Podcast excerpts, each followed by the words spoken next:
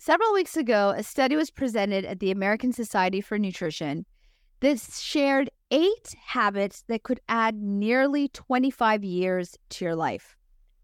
I bet you could name most, if not all of them. Of course, you could. Eat well, exercise, get good sleep, foster meaningful relationships and connection, avoid smoking, limit alcohol, and don't get hooked on drugs. In this study, they specifically named opioids. How often have you heard something like this and said to yourself, I know, I know, I know? Of course you know. We all know. But knowing doesn't necessarily translate into doing. And in this week's episode, we're going to change that. Welcome back to Health Bite the podcast for small, actionable bites towards healthy living. If you're new to this podcast, head over to the show notes and grab your actionable bite towards healthy living. I'm going to send you five daily bites to fast track you into the very practices that will help you achieve mental, emotional, and physical well being. The same that I discuss with you on this podcast every week and with my patients in my medical practice every single day. I'm your host, Dr. Adrienne Youdim, and I'm excited to share with you this week's bite. So, why is it that we are often immobilized from inaction to action? It certainly is not a lack of information. We are in a time of information overload. Of course, we already know what we need to do to achieve good health, to feel good. We all know to eat more from the earth and less from the pantry, to spend more time with family, less with technology. We know we should make time for our bodies, to move them, to make time for sleep, for rest, and for play. We know that time in nature is more soothing than time spent in front of the TV. We know, we know. And yet, despite all our knowing, we are not doing. Because you know what? Knowing is not enough. So let's dig into why, to understanding some of the barriers to translating knowledge into action. And then we'll circle back and discuss how to address each one in an actionable way. I believe the most critical barrier to action is lack of clarity. Lack of clarity about our why. What are our true motivations? We fixate on the habit or on the outcome that we're trying to achieve without taking the time to clarify and name why we even care, to understand what our true motivations and intentions are and when we do this, we miss an opportunity to make the action into something more meaningful. Remember when you were a child and your parents answered you by saying, Because I said so? How did that go over? Was that incredibly motivating to do what you were asked to do? Of course not, because the reason behind the action was meaningless for you. If we simplify, for example, our desire to lose weight to merely the number on the scale, even if we really, really want to lose weight, we fail to uncover our more meaningful and therefore our more motivating intentions. Reason number two fear of failure. The fear of failure can paralyze us making us hesitant to take action. We worry about making mistakes. We mm-hmm. worry about the criticism we may get from others. But most of all, we worry about our human imperfections, about not meeting our own often unrealistic standards and expectations. And that makes us play small. Reason number three resistance, procrastination, and lack of motivation. And to me, these three really go hand in hand. Have you ever snoozed your alarm clock over and over again until you whittled away all the time you had set aside for a workout or for meditation? Or you procrastinate telling yourself you're going to start the next morning or the next Monday or next month or the next new year? Of course you have. We all have. We create excuses and distractions and give in to our lack of motivation or wait for just the right time for when the motivation will come, which doesn't just come, by the way, as we're going to discuss. And this resistance, this derails us from taking action. And third, we like comfort. This is not a matter of being lazy, by the way. It's a matter of staying safe. And this is an evolutionary phenomenon. We are geared for survival, for safety. And our desire for comfort gets muddled up in that. But it's useful to discern that being comfortable is not equivalent to being safe. Staying within our comfort zones feels familiar and therefore safe and comfortable. But again, it does not translate into safety in the long run. It translates into stagnation, which is incompatible with growth and really with survival, if you want to think about it. So, as the saying goes, we will never grow if we remain within our comfort zone. Achieving personal growth and progress, or any growth for that matter, always requires embracing new challenges and pushing ourselves outside of the zone. So, how can we make the, the shift?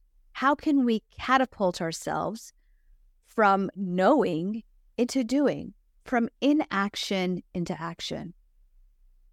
Step number one is dig deep. Ask yourself, what am I really doing here? What is my true motivation? What is the greater meaning behind my desire to change? For me personally, my habits, the food that I eat, making time to move my body every day, my commitment to getting adequate sleep, which is something that, to be honest, I neglected for the majority of my life, my commitment to a spiritual practice. It's all about clarity of mind. It's all about my personal goal of maintaining the best mental and emotional state that I can so that I can extract joy from my day to day, or at least to feel contented. So, what is yours? Maybe take a moment and think about your values. Think about what really matters to you and why. Number two, address your fear of failure by adopting a growth mindset. Look, we encourage our children all the time to learn from their mistakes, to challenge themselves, to manage their expectations that they can't get it right all the time or get it right on the first shot. And yet, we forget to give ourselves the same leeway. The only way to address our fear of failure is by adopting a growth mindset, one that accepts that we are by nature imperfect, that humans have limitations.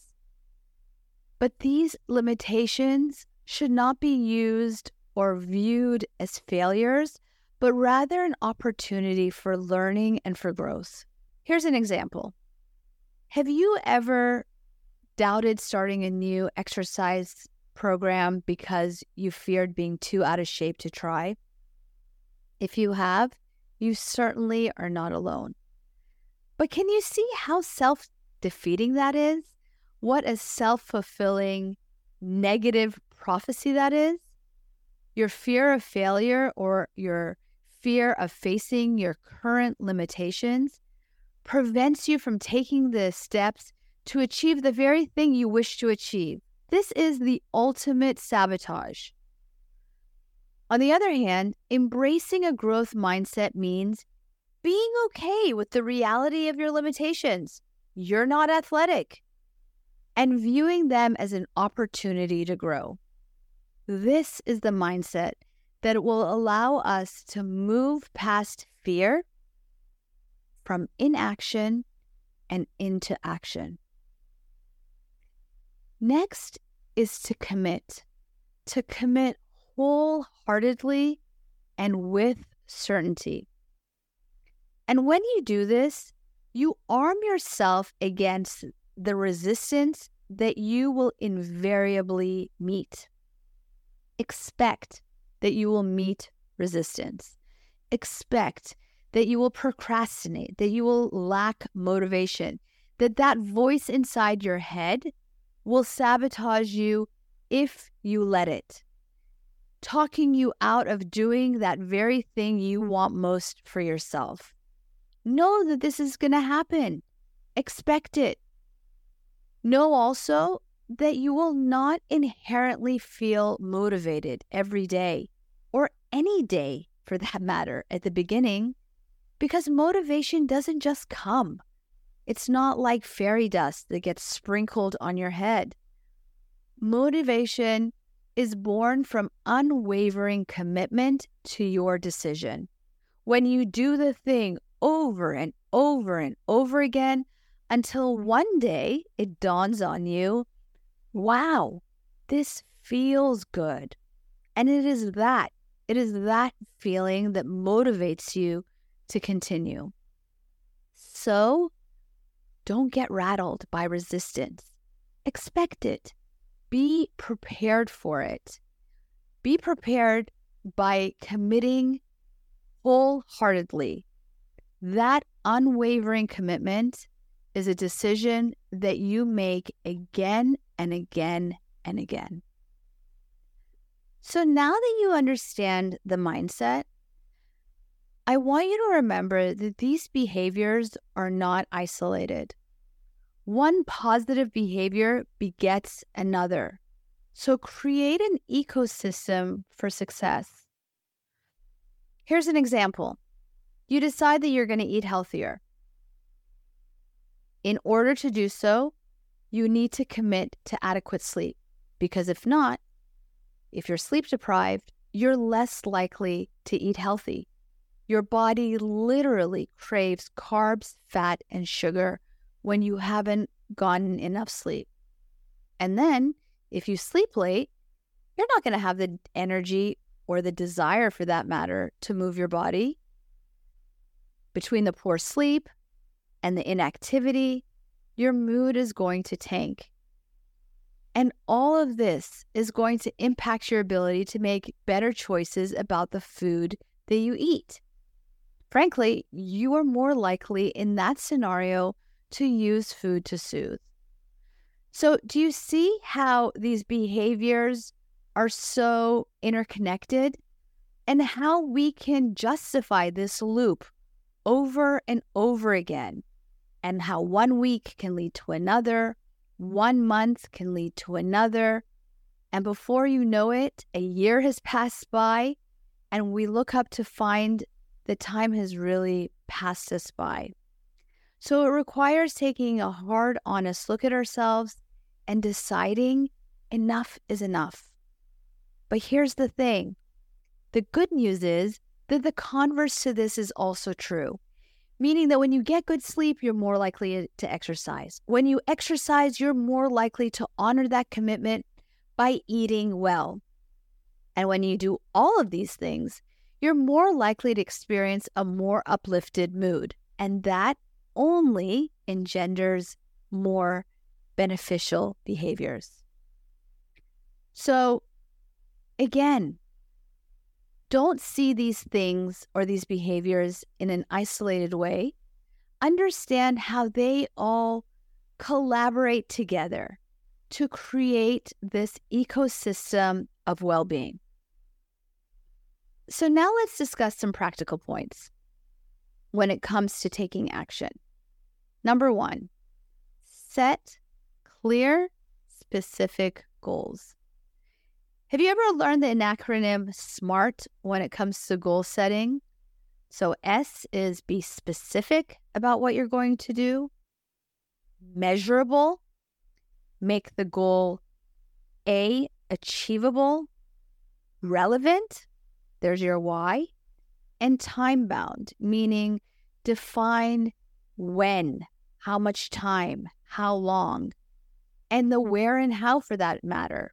Being smart about it, being really specific, allows you to close all the gaps and the loopholes that would otherwise allow you to fall through the cracks.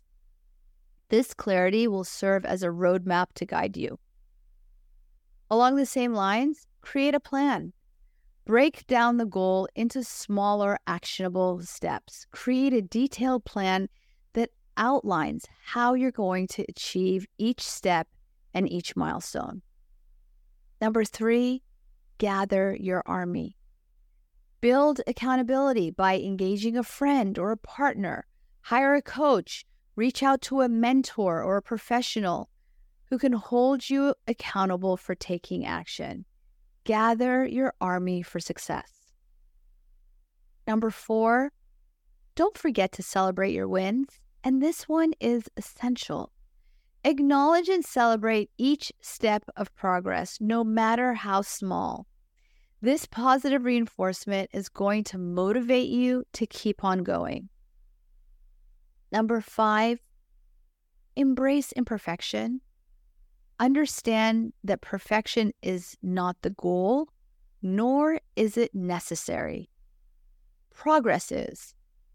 Accept and expect that you will encounter setbacks, and this is normal. But how you engage with these setbacks is going to determine how you are going to proceed and progress. And finally, visualize your success. Imagine yourself doing what it is you wish to achieve. Imagine yourself accomplishing your goals. Visualization is such a powerful strategy and modality in helping you feel motivated and confident in achieving your goals. And in fact, the neuroscience shows that when you envision or visualize something, you are literally laying down the roadmap in your mind. You are creating the pathway, the grooves in your brain that make perpetuating that habit more likely. So visualize, embrace, and savor that vision of yourself. And last but not least, remember once again that your habits are not an end in of themselves. They are a vehicle connected to something more deeply important and meaningful to you. So uncover it and keep that why up front in the forefront of your mind. Well, that's all for this week's bite. As I've said, head over to the show notes and grab your actionable bites towards healthy living. And don't forget to like, share, and subscribe this podcast. Until next time, stay active, stay healthy, and stay mindful. I'll see you then.